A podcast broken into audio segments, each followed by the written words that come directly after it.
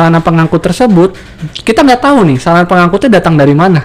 Mungkin dia dari luar negeri atau mungkin dari daerah Indonesia sendiri. Nah oleh karena itu atas barang atas sarana pengangkut yang mengangkut barang impor atau ekspor wajib diberitahukan mengenai kedatangan sarana pengangkutnya mas. Terkait dokumen-dokumen yang disampaikan itu kita lakukan pengawasan mas. Mengapa? Karena atas barang impor yang masuk ke dalam Indonesia atau kita sebut daerah pabean itu mengandung pungutan negara mas di dalam jadi kalau misalnya mas Padal nih sebagai perusahaan pelayaran atau pengangkut Hmm. uh, atas kapal yang datang, Mas Padal laporkan di dalam kontainernya itu misalnya barangnya besi. Ternyata di dalamnya mobil, Mas. Gimana?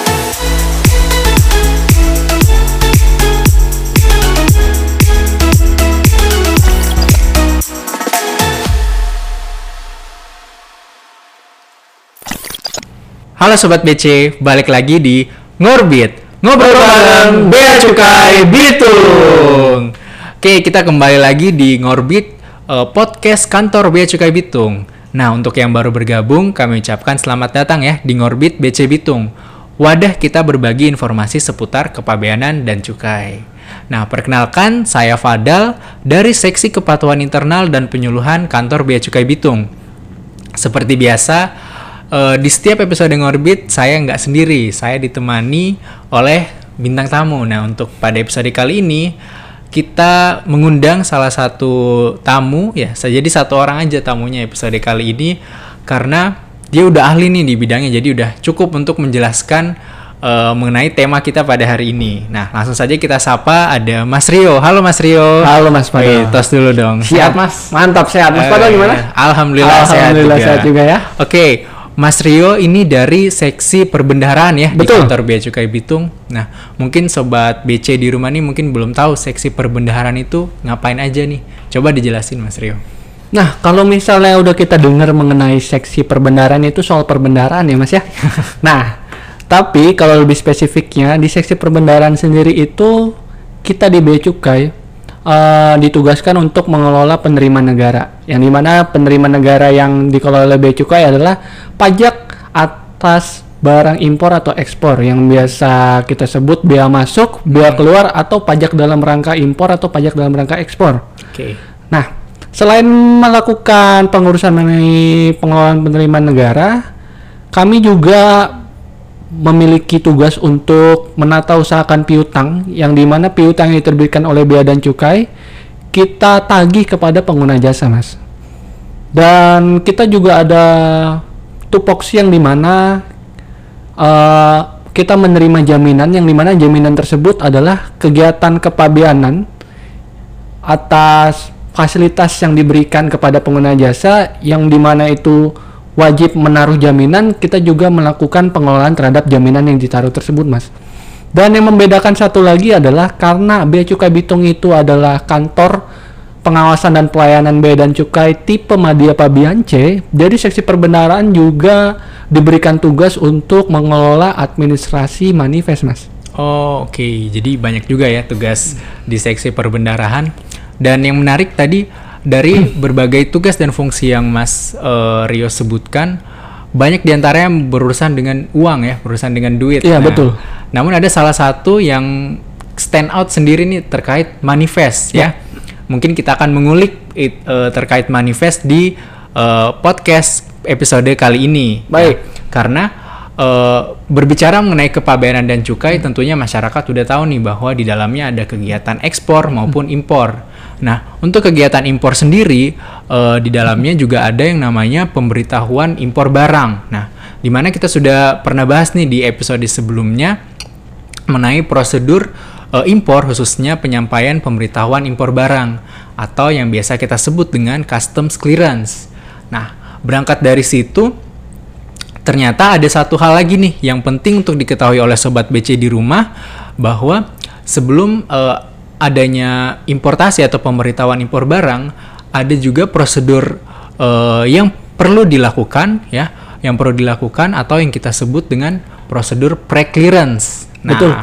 Mas Rio be- bisa dibantu nih buat sobat BC di rumah biar lebih paham pada saat eh, tahapan pre-clearance ini kegiatannya ada apa aja sih? Baik Mas Padal. Tadi Mas Padal sudah menjelaskan terkait kegiatan post clearance ya.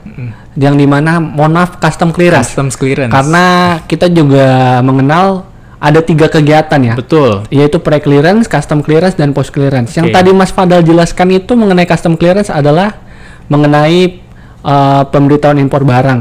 Nah, atas pemberitahuan impor barang tersebut, Mas, ada kegiatan pre clearance yang di mana kegiatan yang dimaksud adalah untuk barang impor atau ekspor yang diselesaikan di kawasan Pabean, khususnya saya bilang di Bitung ya, Mas ya.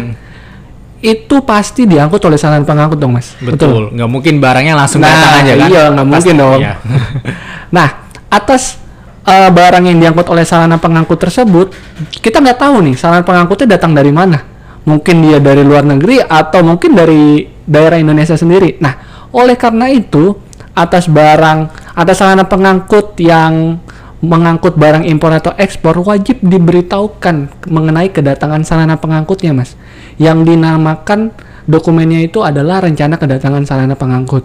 Oke. Lalu atas sarana pengangkut atas barang impor ekspor yang diangkut dalam sarana pengangkut tersebut itu wajib diberitahukan juga barang tersebut ke dalam pemberitahuan manifest. Oh, oke. Jadi seperti itu, Mas. Ada dua ya. Yang Betul. pertama eh, rencana kedatangan sarana pengangkut ya atau biasa kita sebut RKSP. ya. Nah, lebih ini gampang itu, Mas. RKSP memberitahukan mengenai sarana Ya, pengangkutnya. betul sarana pengangkutnya. Dan juga sarana pengangkutnya ini termasuk tiga jenis ya untuk kapal, pesawat ataupun Ya. yang eh, angkutan darat. Kemudian juga yang satunya untuk pemberitahuan barang disebut dengan manifest. Betul. ya. Oke. Nah, berbicara mengenai pemberitahuan RKSP dan manifest tadi, bisa nggak lebih spesifik lagi siapa yang eh, terlibat dalam eh, prosedur tersebut? Atau siapa yang wajib menyampaikan pemberitahuan RKSP dan inward manifest, Mas Rio? Baik, Mas Padal. Kalau misalnya tadi kita udah bilang sarana pengangkut, habis itu kita bilang pelabuhan, otomatis kapal dong, Mas ya. Iya. Kalau berbicara soal kapal ya otomatis yang memberitahukan wajib memberitahukan adalah perusahaan pelayaran. Tetapi, Mas, di Bea Cukai sendiri di mana Bea Cukai itu di bawah Kementerian Keuangan pasti mengikuti ketentuan peraturan yang diterbitkan oleh Menteri Keuangan. Di peraturan Menteri Keuangan sendiri untuk pengangkut atau perusahaan pelayaran yang wajib memberitahukan RKSP dan inward manifest itu dikategorikan menjadi dua, Mas. Yang pertama adalah operator sarana pengangkut. Yang di mana bahasa gampang ini, Mas ya. Operator sarana pengangkut ini yang mengolah kapal, pemilik kapal. Itu paling gampang. Yang di mana dia memberitahukan kedatangan sarana pengangkutnya dan barang yang dan barang yang diangkut oleh sarana pengangkutnya yang masuk ke dalam daerah pabean. Yang kedua adalah pengangkut kontraktual atau penyelenggara pos yang di mana mereka ini disebut NVOCC mas.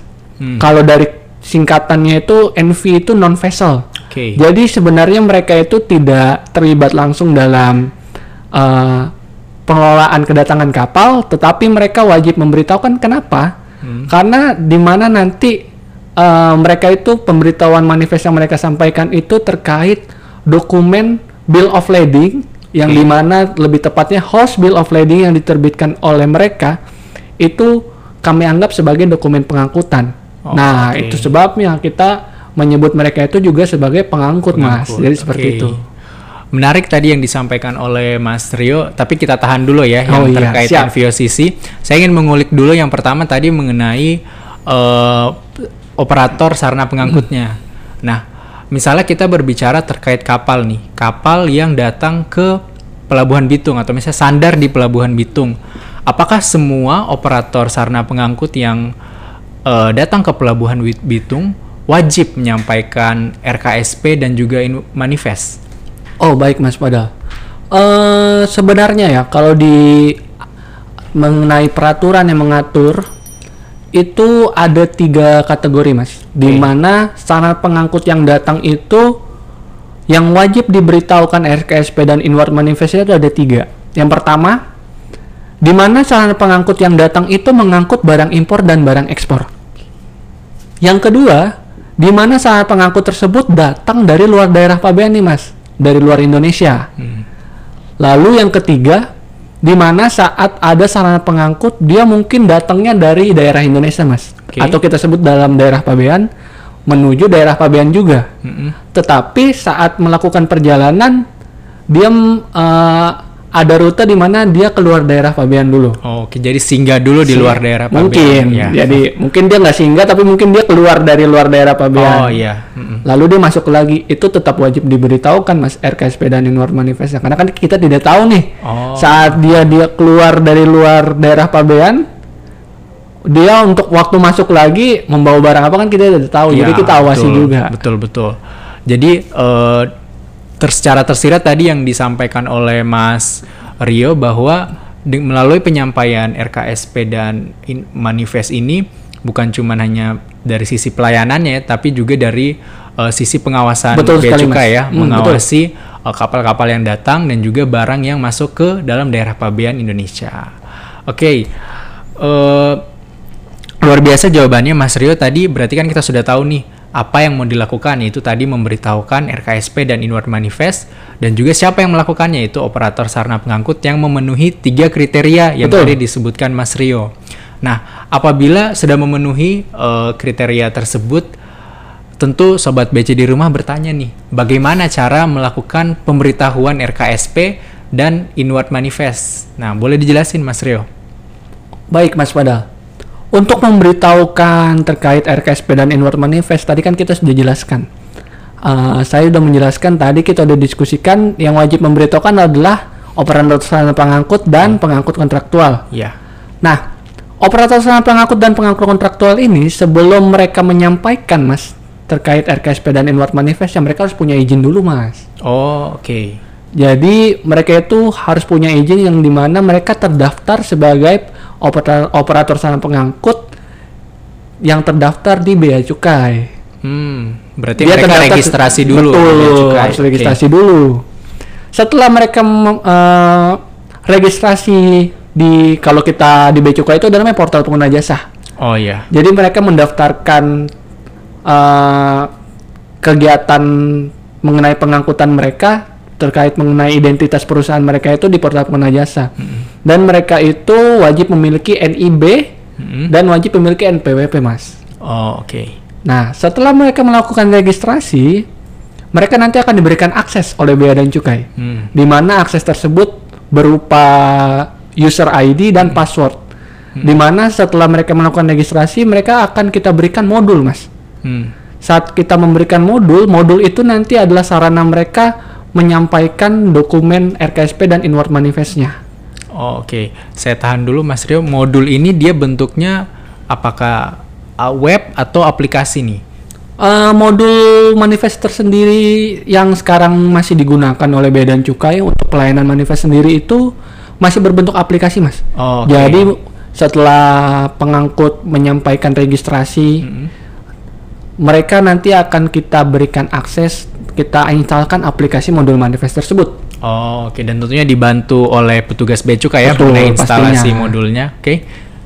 Kemudian Lalu nanti di modul manifest tersendiri mereka mengisi terkait data-data yang wajib disampaikan dalam RKSP dan inward manifest, Mas. Oh, oke. Jadi penyampaiannya semuanya melalui Modul. modul. Berarti eh, nggak perlu datang ke kantor bea cukai, betul Mas Rio?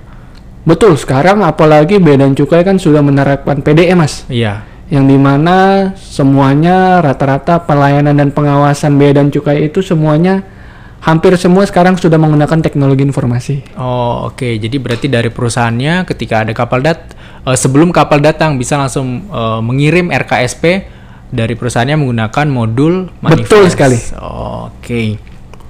Tadi juga udah jelaskan kalau misalnya perusahaannya masih baru, tentu harus registrasi terlebih dahulu ya. Betul dong. Jadi sama seperti kalau misalnya kita membuka akun sosial media, kita daftar dulu, Nah, daftar ya, seperti akun itulah dulu. gampangnya. Ya. Jadi bukan cuma sosial media yang kita harus daftar dulu, tapi termasuk sistem di Bea Cukai juga perlu Betul. daftar dulu ya, membuat akun dulu. Kalau sudah punya akun, nanti tinggal login aja menggunakan uh, user dan password yang telah dibuat. Satu tambahan lagi, Mas. Oke. Mereka kenapa wajib memberi, mer- eh, melakukan registrasi? Karena mereka nanti pengangkut ini Hmm. yang mereka sampaikan RKSP dan Inward Manifest saya, mereka lah yang akan bertanggung jawab atas dokumen penyampaian tersebut, Mas. Oh. Jadi oke. mereka yang bertanggung jawab sepenuhnya. Jadi Oh, seperti itu. Siap, siap, siap. Jadi biar lebih jelas ya mengenai eh, keberadaan atau informasi mengenai identitas perusahaan. Betul dong, Mas.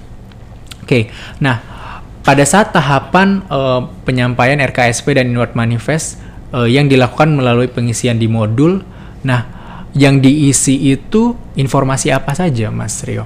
Baik, kalau tadi di awal kita udah diskusi ya.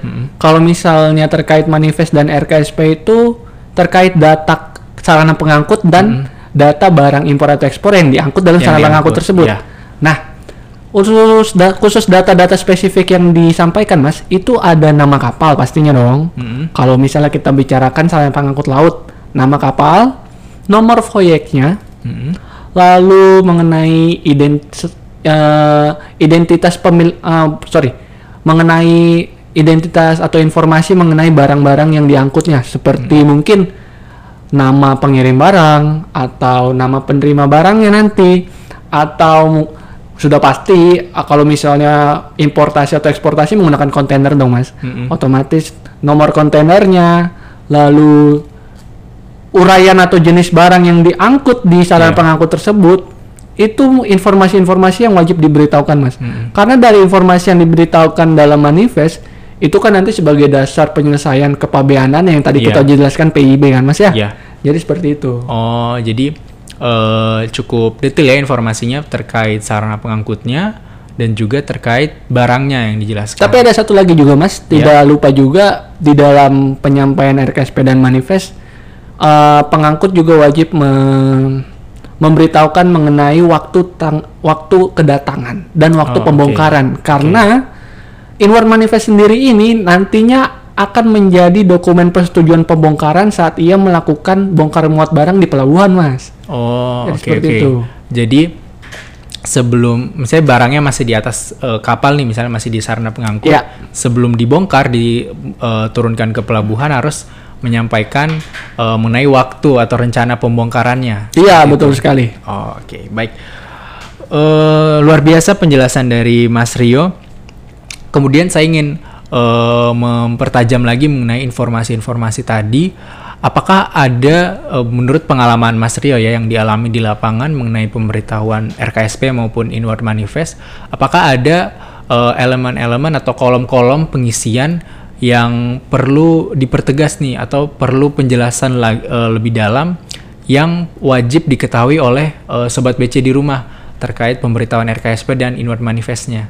Baik mas, kalau tadi sudah kita diskusikan di awal bahwa Bea dan Cukai uh, memiliki tugas untuk melayani juga melakukan pengawasan kan mas Iya, ya? betul. Karena kita juga ada prinsip di mana prinsipnya salah satunya community protector Iya. dan revenue collection, yang di mana terkait dokumen-dokumen yang disampaikan itu kita lakukan pengawasan mas. Mengapa? Karena atas barang impor yang masuk ke dalam Indonesia atau kita sebut daerah pabean itu mengandung pungutan negara mas di dalamnya. Oke. Yang di mana kalau misalnya tadi kita bilang elemen-elemen apa yang dipertegas dalam penyampaian manifest tersendiri, otomatis itu nantinya akan menjadi dasar pe- eh, dokumen penyelesaian kan mas, seperti PIB.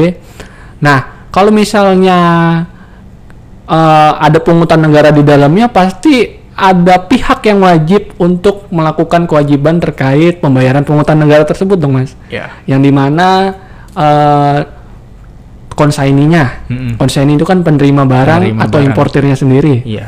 Lalu terkait data kontainer mas, Mm-mm. jadi kalau misalnya dia laporkan di manifestnya itu kontainernya berbeda dengan kontainer yang di- ia angkut di dalam sana pengangkutnya, itu dipertanyakan mas, Oke. karena dia eh, mungkin in- eh, takut adanya penyelundupan atau apa kan mas ya. Dianggap berarti tidak diberitahukan ya Iya. mengenai kontainer tersebut. Padahal kan di dalamnya masih ada kewajiban atau ada pungutan di dalamnya Iya, kan masih yang betul. harus diselesaikan. Lalu yang ketiga adalah uraian barang di dalamnya Mm-mm. dan jumlah dan jenis barang mas. Oh, oke. Jadi kalau misalnya mas Padal nih sebagai perusahaan pelayaran atau pengangkut Mm. eh, atas kapal yang datang, Mas Padal laporkan di dalam kontainernya itu misalnya barangnya besi. Ternyata di dalamnya mobil mas gimana? Berarti uraian barangnya juga harus Penting, sesuai. mas Betul, harus sesuai. Kalau besi mungkin kan tadi kan kita berbicara pungutan negara. Iya. Kalau besi mungkin pungutan negaranya ya tidak seberapa. Uh-uh. Tapi kalau misalnya mobil mas, Ya. ah, bahaya dong. Ya, betul betul.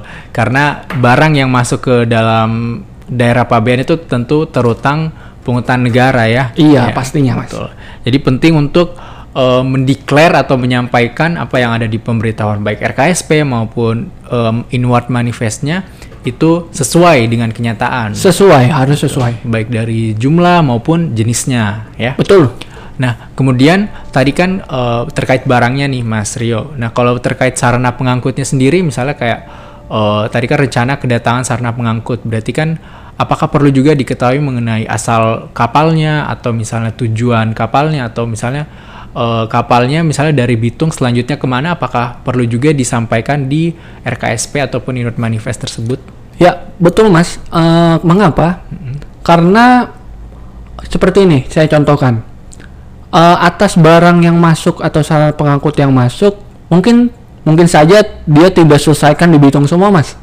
Ada barang impor atau ekspor yang mungkin diselesaikan nanti di pelabuhan selanjutnya Gorontalo kah? Hmm. atau di Makassar kah? Yang di mana nanti sarana pengangkut tersebut akan menuju ke lokasi tersebut, yang Iya. di mana masih membawa barang impor atau barang ekspor. Pasti ada masih ada kewajiban dong mas di dalamnya, Betul. di mana nanti eh, atas RKSP dan inward manifest yang telah disampaikan itu nanti saat kapal keluar dan masih membawa barang impor atau ekspor wajib diberitahukan dalam otot manifest. Mungkin kita belum bahas. Iya. Tapi itu eh, menjadi dasar, Mas. Hmm. Kenapa wajib diberitahukan? Oh, oke. Berarti oh, mungkin bisa diperjelas lagi nih mengenai tadi yang pelabuhan selanjutnya ya. Berarti tadi Hmm, pelabuhan iya. selanjutnya atau eh, pelabuhan bongkar, kemudian eh, atau juga misalnya Hmm. Baik, eh, asal dari kapalnya mungkin bisa lebih dijelaskan lagi atau mungkin bisa dikasih contoh Mas Rio Oh, baik. sehingga sobat BC di rumah saat memberitahukan mengenai pelabuhan yang dilewati ataupun yang akan dituju oleh sarana pengangkutnya biar lebih jelas dalam Baik. pengisiannya. Sebenarnya ada dua, Mas. Hmm. Terkait data pelabuhan itu eh, pengangkut menyampaikan dua. Kenapa?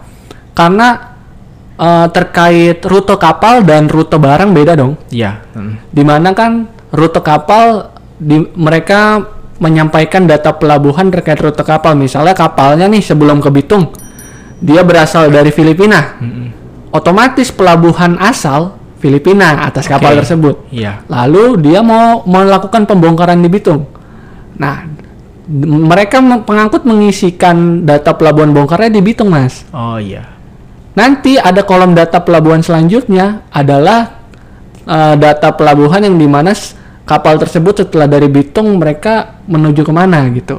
Misalnya Oh. menuju ke Makassar, jadi pelabuhan selanjutnya dituliskan Adalah Makassar. Makassar. Lalu yang kedua, itu kan tadi kita berbicara soal rute kapal. Mm-mm. Nah yang yang kedua itu rute barang, di mana dari eh, barang-barang yang diangkut di kapal tersebut, mas, itu kan pasti bukan barang dari asal Filipina aja, bisa jadi barangnya ada asal dari dari negara lain yang di mana mereka kapalnya itu charter, mas, Mm-mm. keliling dulu baru masuk ke Bitung nih. Oh iya. Nah, pasti data-data pelabuhan asal atau data-data asal barang tersebut berbeda-beda kan? Mm-mm. Nah itu nanti diberitahukan dalam pos mas, dalam pos inward manifest. Oh, oke. Jadi ada pos 1, pos 2 yang di mana barang barangnya itu berbeda dengan negara asal berbeda juga. Hmm. Jadi kolom data pelabuhannya disesuaikan dengan dokumen pengangkutan barang dari asal ba- da- asal Barangnya. negara barang tersebut. Oh, oke. Berarti em, mengulang jawaban Mas Rio tadi berarti kalau kalau kapal itu di state di RKSP tadi yang Mas Rio bilang dan juga kalau untuk barang di state-nya di bagian pos di Betul sekali. Mas. Inward Manifest. Oke. Kayak kita udah sepemahaman ya. Oke, tentu Udah dong. sepemahaman dong. Kalau kita belum sepaham bagaimana sobat BC? Oh iya, ya? betul betul Benar banget, sekali Mas. Mas Rio. Jadi luar biasa sekali pembahasan kita. Selanjutnya Mas Rio kita akan membahas mengenai eh tadi kan sudah nih apa, siapa, bagaimana sekarang kapan. Nah, kita bicara kapan. Kapan atau misalnya ada nggak ketentuan waktu mengenai penyampaian RKSP dan juga inward manifest Mas Rio? Baik mas. Eh, Mungkin tadi kita belum memberitahukan terkait peraturan yang menjelaskan atau mengatur mengenai ketentuan manifest, Mas. Oke, boleh langsung dijelaskan. Uh, mengenai peraturan mengenai administrasi manifest ini tertuang dalam Peraturan Menteri Keuangan Nomor 158 Tahun 2017, Mas, Mm-mm. yang di mana diperbarui dengan Peraturan Menteri Keuangan Nomor 97 Tahun 2020. Oh. Di mana dalam Peraturan Menteri Keuangan tersebut dijelaskan bahwa terkait uh, penyampaian dokumen rencana kedatangan syarat pengangkut atau RKSP itu wajib diberitahukan 24 jam sebelum kapal datang. Oh, Oke. Lalu untuk manifest dalam PMK 158 ini eh, itu diberitahukan sebelum pembongkaran. Hmm, oke. Jadi untuk RKSP sendiri di PMK 158 ini Mas, mereka disebut dokumen ini disebut inisial manifest. Hmm.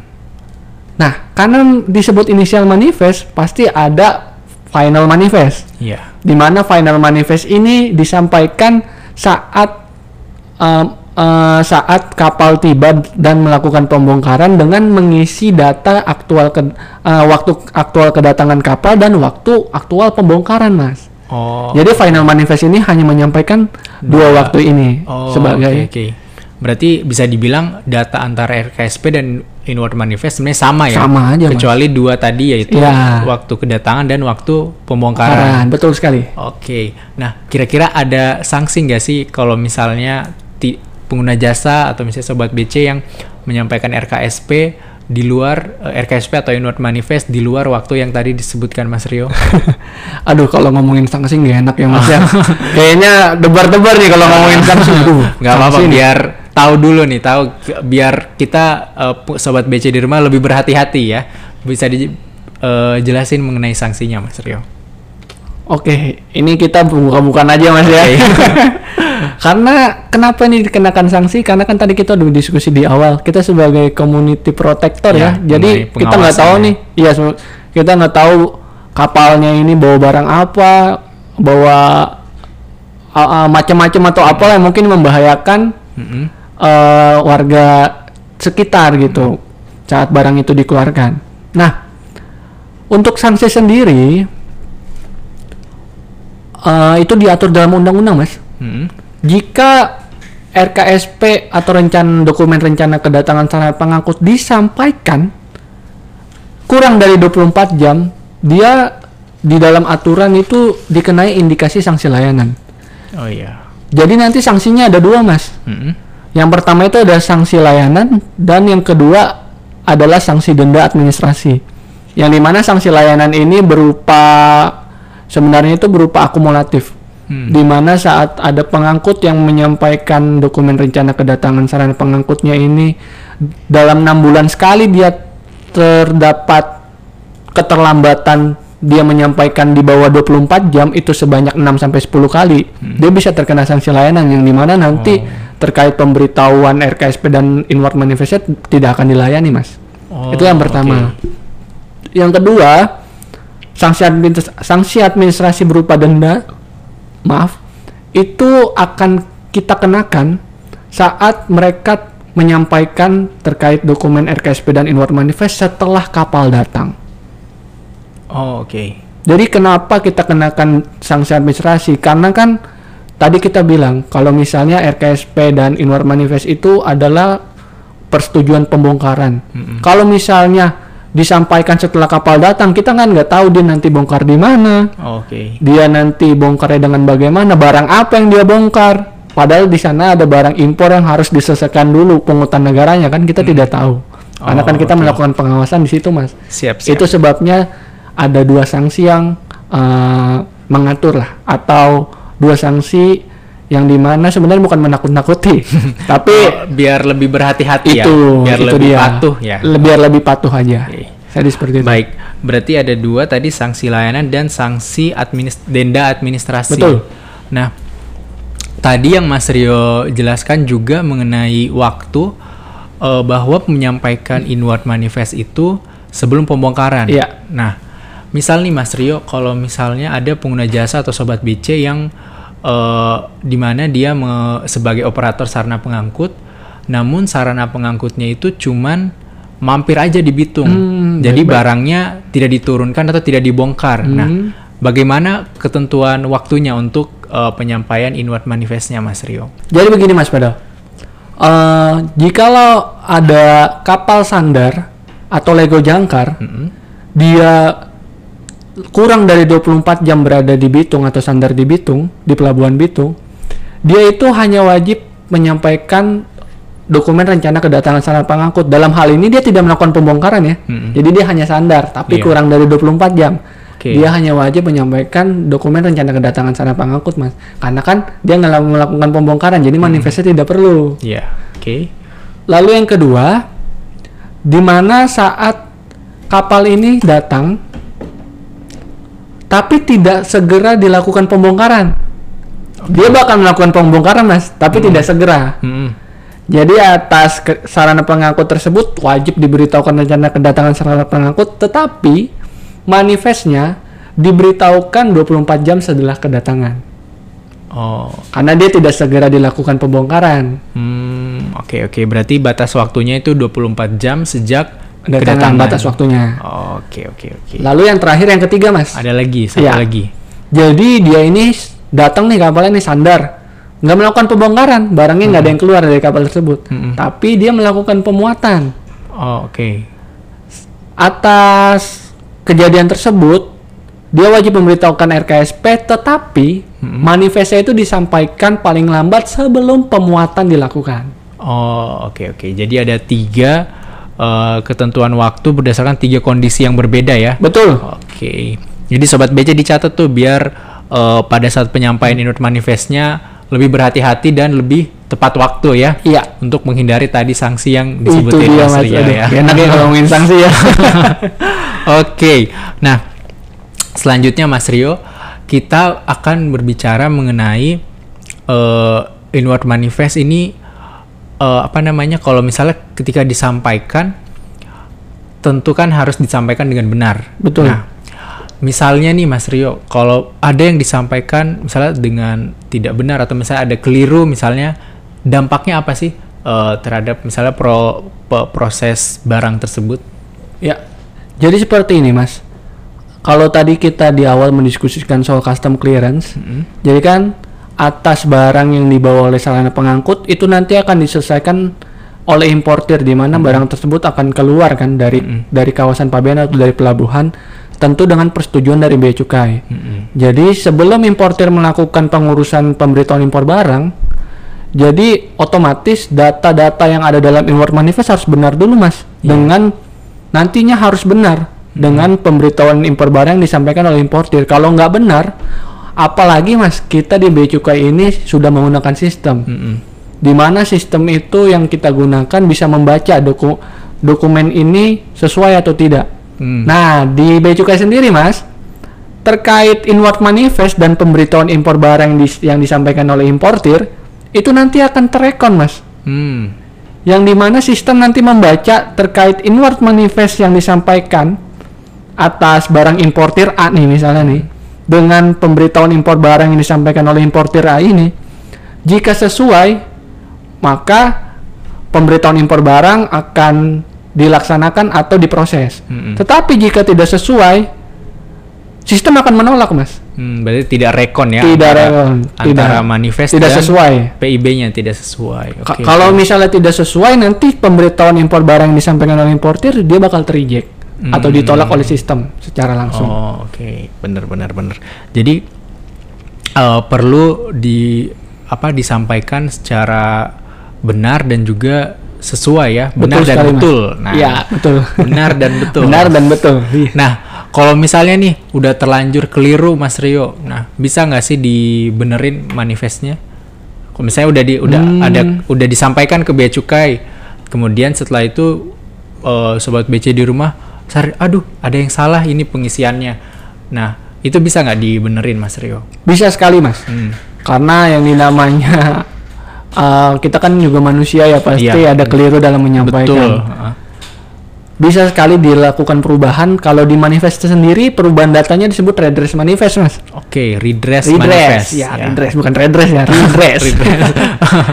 nah di mana redress ini di dalam peraturan Uh-uh. itu dilakukan bisa sebelum kedatangan kapal atau bisa bisa bisa disampaikan perbaikan data setelah kedatangan kapal atau mungkin batasnya itu sebelum dokumen penyelesaian disampaikan mas yang tadi saya Oh, bilang contohnya oke. PIB Mm-mm. nah karena kan kalau misalnya dia nyampein datanya keliru PIB-nya nggak bisa gitu. iya PIB-nya kan nggak bisa diproses Hmm, mas makanya oke, wajib oke. dilaksanakan redress dilakukan Di- jadi redress dibenerin dulu Dibenerin manifestnya sebelum lanjut ke tahap berikutnya ya. Betul, jadi Oke, seperti oke. itu mas. Nah prosedurnya gimana tuh kalau mau redress manifest Mas Rio? Nah, pasti ada dokumen permohonan yang di mana kan tadi kita bilang di awal, kalau misalnya atas dokumen manifest yang disampaikan ini yang bertanggung jawab adalah pengangkut ya mas. Hmm. Otomatis yang wajib mem- memohon surat permohonan untuk melakukan redress atau perbaikan data dalam manifest itu adalah pengangkutnya. Yang di mana dia melakukan, uh, dia menyampaikan surat permohonan, misalnya apa nih kesalahan datanya, misalnya kesalahan datanya nomor kontainer, Hmm. otomatis dia juga dalam surat permohonan tersebut harus dilampiri atau dilengkapi dengan dokumen yang membuktikan bahwa atas perubahan data yang diajukan kontainernya uh, menyebutkan datanya tersebut kontainernya ini yang benar. Jadi seperti Oh, itu. Ada oke. dokumen pelengkapnya nih Mas atau lampiran yang mendukung perubahan data tersebut. Oh oke oke. Jadi seperti itu. Biar kan ini dia bermohon kan ke bea cukai untuk memperbaiki sehingga bea cukai bisa lebih mudah untuk meneliti. Oh ini benar ada perubahan eh, karena dibawa eh, dilengkapi dengan dokumen pendukung ya iya, Mas pasti Rio. begitu Mas. Nah, itu tadi terkait kontainer. Nah, kalau misalnya nih Mas Rio, tadi kan eh, ini manifest atas barang importir A. Mm-mm. Nah, kemudian ternyata manifest ini salah mengenai importirnya atau misalnya tadi istilahnya konsaininya.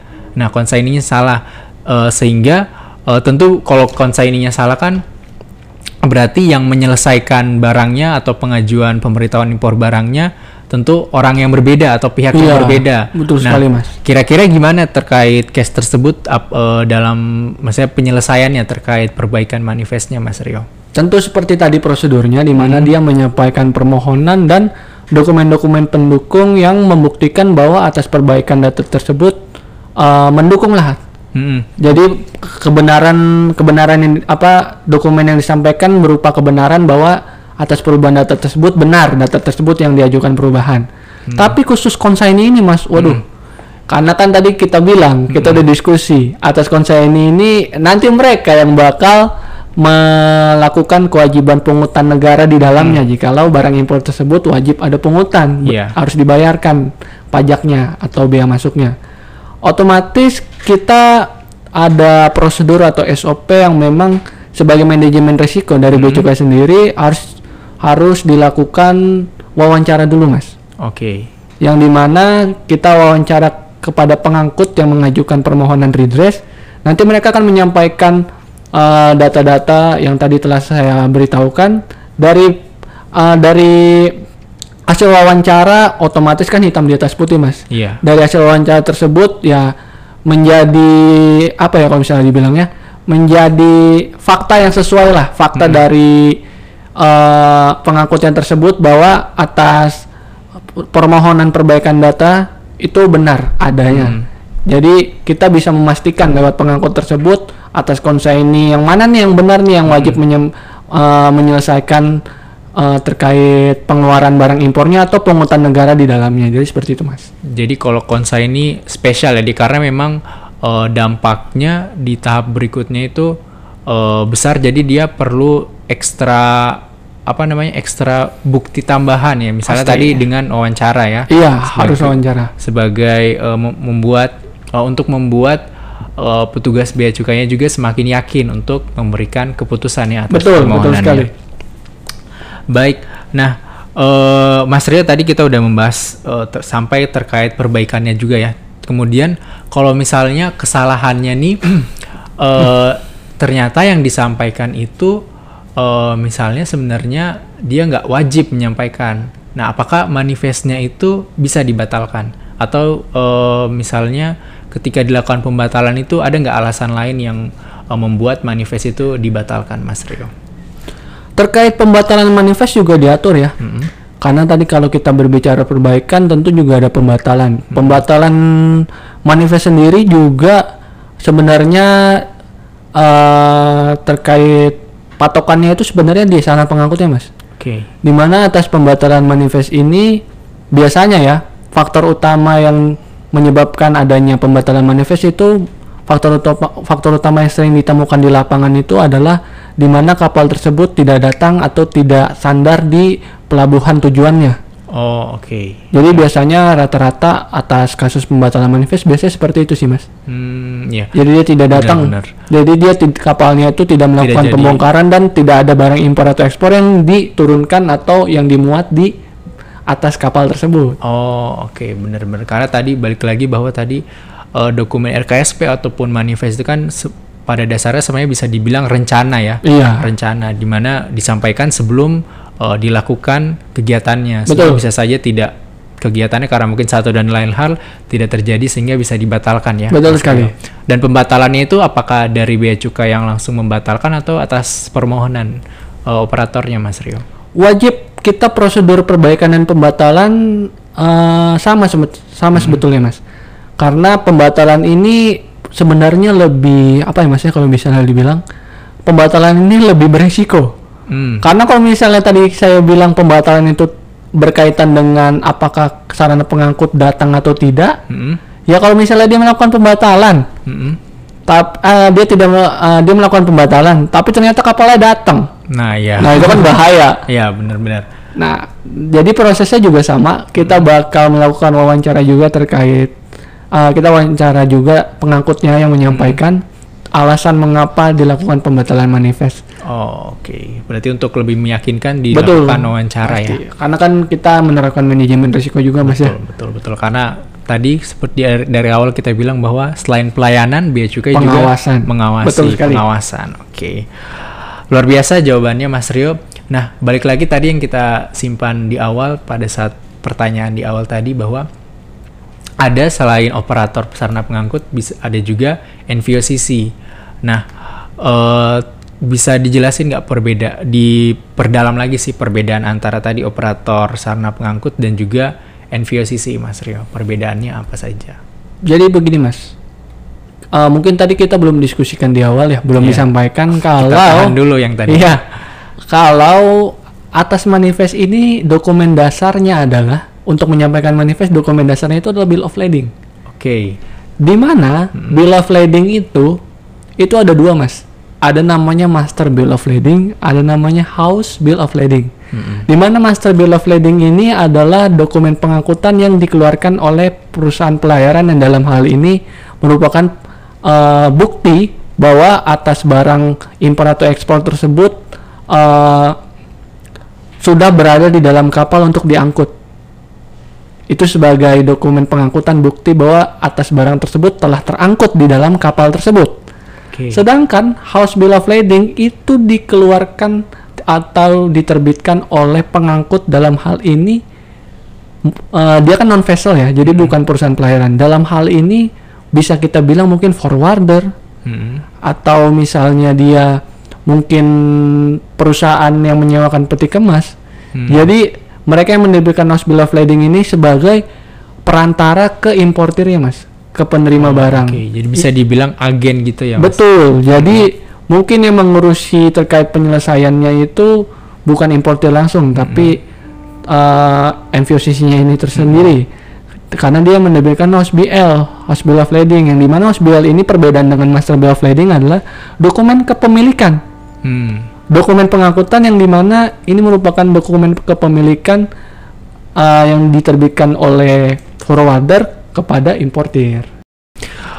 luar biasa pembahasan kita pada eh, episode kali ini dan tentunya tadi kita udah mengulik mengenai eh, RKSP, manifest, mengenai siapa saja pihak-pihak yang wajib menyampaikan dan juga mengenai waktunya dan apabila terjadi kesalahan eh, bagaimana apa yang harus dilakukan dan tentunya eh, yang penting perlu diingat bahwa eh, sobat BC di rumah ketika menyampaikan RKSP dan manifest eh, harus eh, benar dan betul ya. Benar itu sesuai dengan sesuai dengan kondisinya ya dan juga betul sesuai dengan eh, misalnya tadi kayak pelabuhan asal, pelabuhan tujuan harus sesuai dengan definisinya masing-masing ya. Mas Rio. Oke. Nah, penjelasan Mas Rio tadi eh, menjadi penutup diskusi kita pada episode Ngorbit kali ini dan juga semoga apa yang tadi kita eh, diskusikan bersama mudah dipahami oleh sobat BC di rumah dan dapat menambah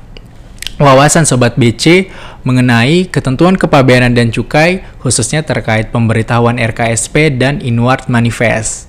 Nah, terima kasih sudah menyaksikan hingga akhir Eh, dan juga kami perlu eh, ingatkan bahwa kalau misalnya Sobat BC ada pertanyaan bisa langsung ditulis di kolom komentar.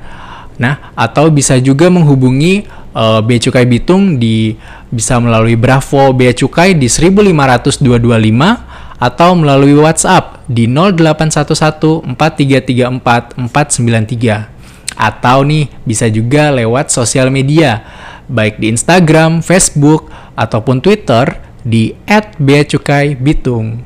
Dan jangan lupa sobat BC kalau suka video ini jangan lupa di like dan subscribe channel YouTube Bea Cukai Bitung sehingga kita jadi semakin semangat untuk membuat konten-konten Mas. informasi terkait kepabeanan dan cukai. Saya Fadal undur diri. Saya Rio undur diri juga Keep integrity as part of your life untuk bea cukai makin baik menuju Indonesia maju.